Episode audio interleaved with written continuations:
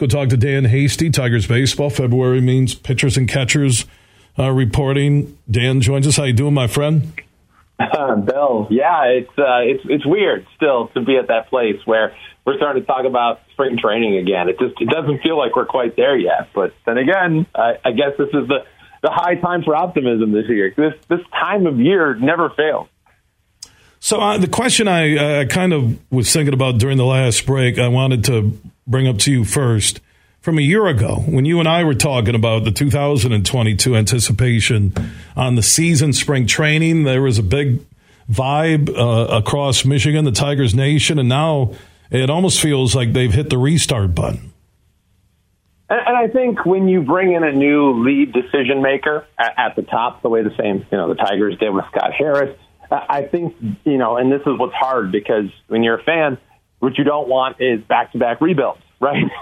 you you just you don't have patience because you've already waited so long through the first one. But unfortunately, when somebody else comes in, we we have to give them the same opportunity and the same patience that we gave the last person. So uh, I do think that you know it, it is a rebuild upon a rebuild. The slate is much cleaner for Scott Harris than it was for Al Avila there was obviously some some talented players, and, and a big part of the reason that Al didn't ultimately succeed was that he didn't get talented enough players, or the players he got, they weren't able to develop them properly. So, you know, you think about that, and now how many of those guys, how many of those assets does Scott Harris walk into getting? Well, probably not very many, but I think there's a stronger background there, and I think they pay attention to the details that matter a little bit better. So I'm willing to give it a little time. I think everybody else should too.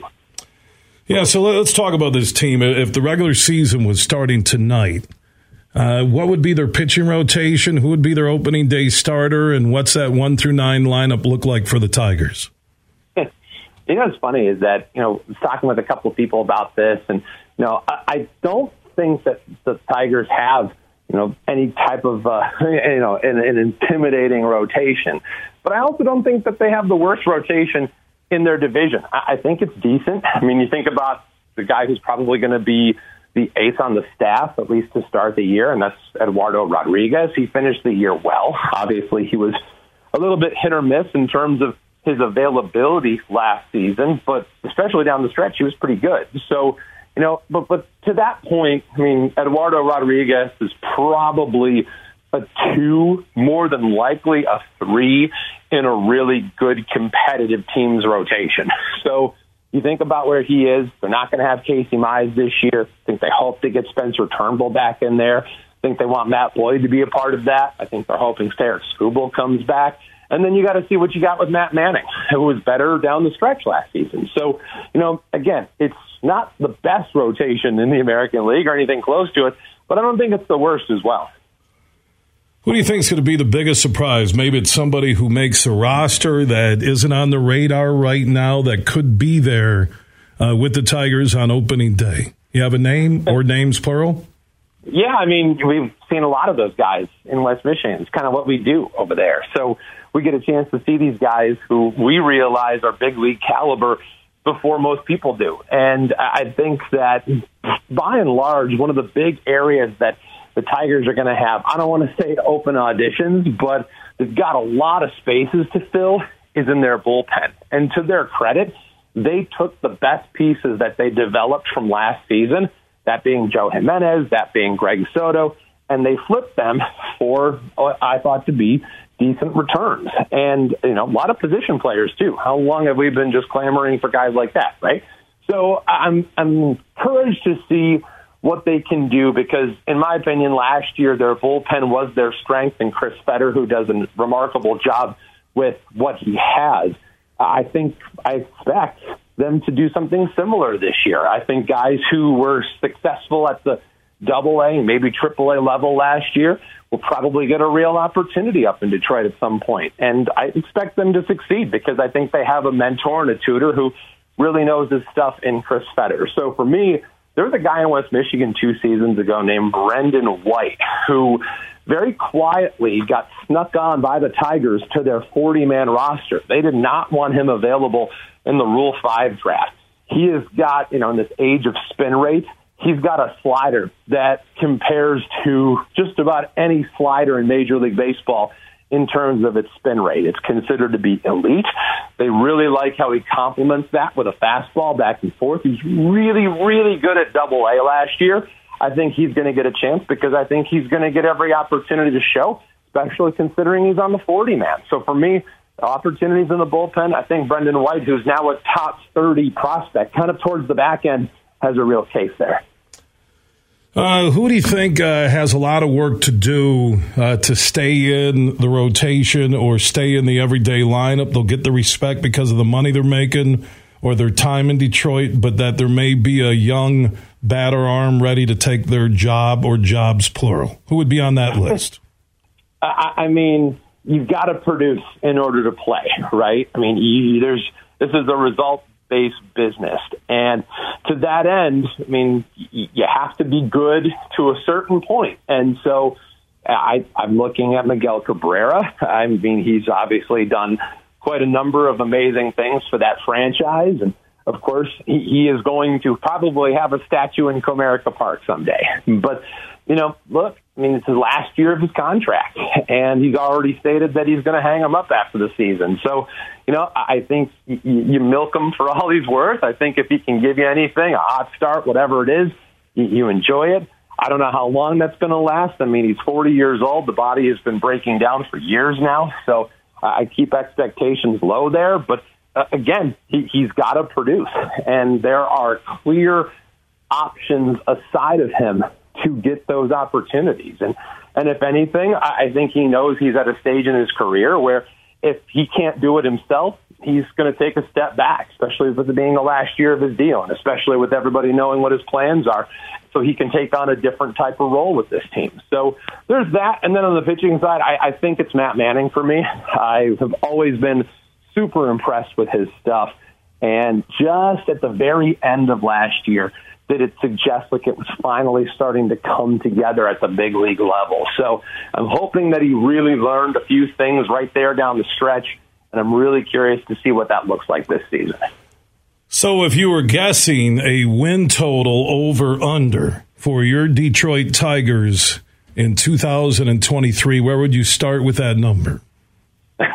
well, what was it last year? I mean, they won just a little over 60 games, right? And the, the year before that, they were at 77. You can make the argument that they overachieved two years ago. You can make the argument that they underachieved this year. Look, I mean, this is the year that Scott Harris needs to just see what he has. He needs to figure out what cards he has at the table so that way he can figure out what he needs to go forth with in the years ahead. So this is very much a developmental year. A lot of guys are going to be getting opportunities. I mean, Scott Harris has said point blank, we're saving at bats for younger guys. He wants to know exactly what he has.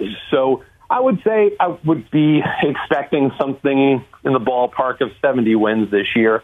I want there to be more, but I also want him to know exactly what he has because at that point, then you can really start to make some moves, especially with money coming off the books after this year's Cabrera's contract is up.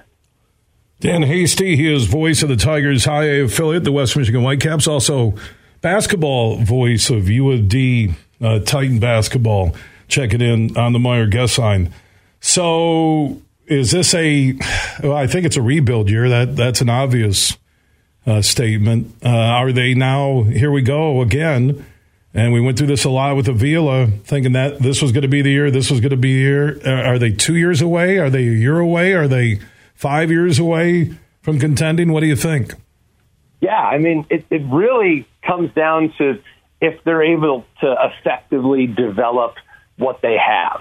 And as you and I and everybody has seen, uh, the, the, the most, I'd say the majority of Tigers players are young players who we've been talking about as minor league prospects for a while now.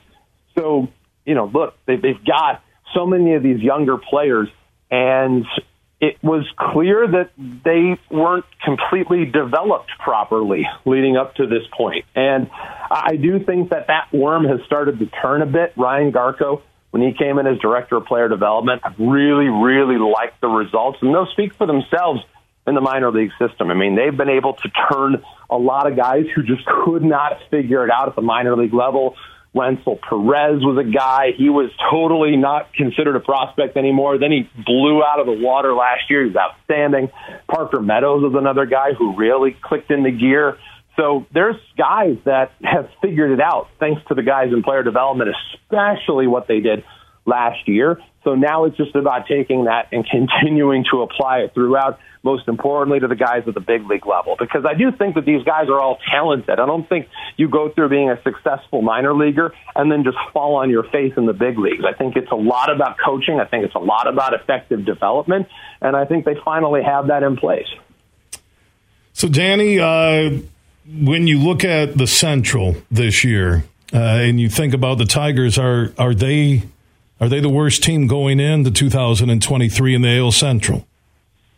I don't think so. I think the Royals are probably right there. I think, I mean, the Guardians just do an outstanding job. It always seems like they have another talented young player coming up to, to fill a spot. And of course, they've got some of the big guns at the top, your Jose Ramirez's of the world that are just outstanding. But, you know, Guardians, Twins, they were able to bring Carlos Correa back after, uh, I think he played for two other teams this offseason, right? So I, I think the Twins, the Royals, uh, rather the Twins, the Guardians, those are probably sitting at the top. The White Sox, I mean, they were never really able to maximize their window of opportunity.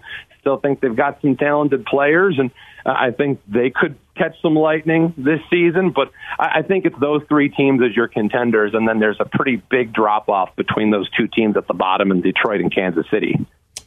All right, so uh, let's move on uh, the, from your basketball broadcast, from what you've watched this year.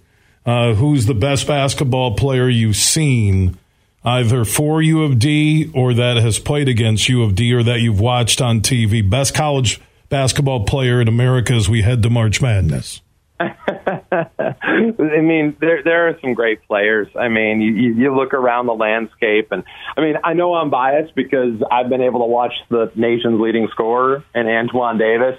I mean, look, nobody puts the ball in a bucket the same way that Antoine Davis does. I mean, you know, some people have called it daddy ball because he is the son of the head coach, the longtime head coach at Indiana, Mike Davis. He took over for Bobby Knight once upon a time, went a couple other places. Now he's here in Detroit, but you know, his son has really held up his end of the bargain. You go on a lot of teams, especially at the college level, and the coach's son is the star player.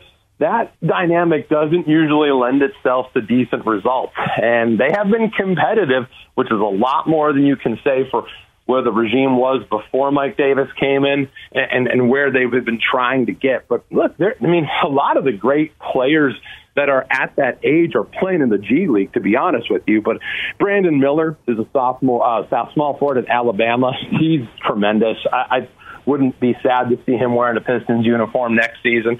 Uh, can really do quite a lot. Anthony Black is a shooting guard at Arkansas who can do a lot of things as well. Um, and one of my favorite names in all of college basketball, Grady Dick from Kansas. He's also someone you might want to keep your eye on there, Bill. So keep an eye on Grady Dick. I will. Uh, I'm, I'm Googling it right now. And uh, the images coming up aren't what I expected, but. Uh, yeah, that happens sometimes. That guy has some big numbers this year. Uh, we'll keep up to date on Grady Dick uh, will bring you updates uh, throughout the March Madness campaign here on the Huge Show across Michigan. Danny, I love you. I can't wait. Massively huge numbers. Yes, I, am telling you. I mean, the dude's just, he's amazing. Uh, it's, it's, it's unbelievable, Dan. Uh, your your basketball insight and knowledge. I think you should just give up ba- uh, baseball play by play and stick with hoops. Okay. I don't think they'd like that very much in Grand Rapids. They love you, man. Are you wait? Are you waiting to take? Uh, who's going to do? I know Shep is back. Morris is out. He was pretty gentlemanly about you know uh, being out. Monroe's going to be the main guy. I think Petrie's going to stay in studio with uh, York and Keating. Uh, who is Price done doing the Tigers radio network games? Or is no, someone else? I believe he's back. I, I, I believe he's back in maybe a, a home games only right. role this season. So I wouldn't be surprised if that was the case. I, I will tell you this. I loved the moves that Bally made to bring in Cameron Maybin and Todd Jones. Cameron Maybin did a really nice job on the Yes Network. He's going to fit in exceptionally well on those broadcasts. And then Todd Jones, I mean, look, there are a few players that cared more about that old English D that they were wearing as much as Todd Jones. I know he caused people to lose some years on their life, but he is somebody who never wavered when it came to how much he cared about that baseball team. So I think those two hires are just sensational. I think people are really going to enjoy those two. All right, thank you so much, man. We covered a lot here. It was one of the most amazing interviews ever with Dan Hasty. Dan, I appreciate the time, my man. It was huge, like Grady Dick. Thank okay. you so much, Bill. Thank you. Yeah, Dan Hasty, follow everything connected to the Whitecaps and the basketball career of Grady Dick. Just follow Dan Hasty on Twitter at that Dan Hasty. Is that his Twitter handle, right? At that Dan Hasty.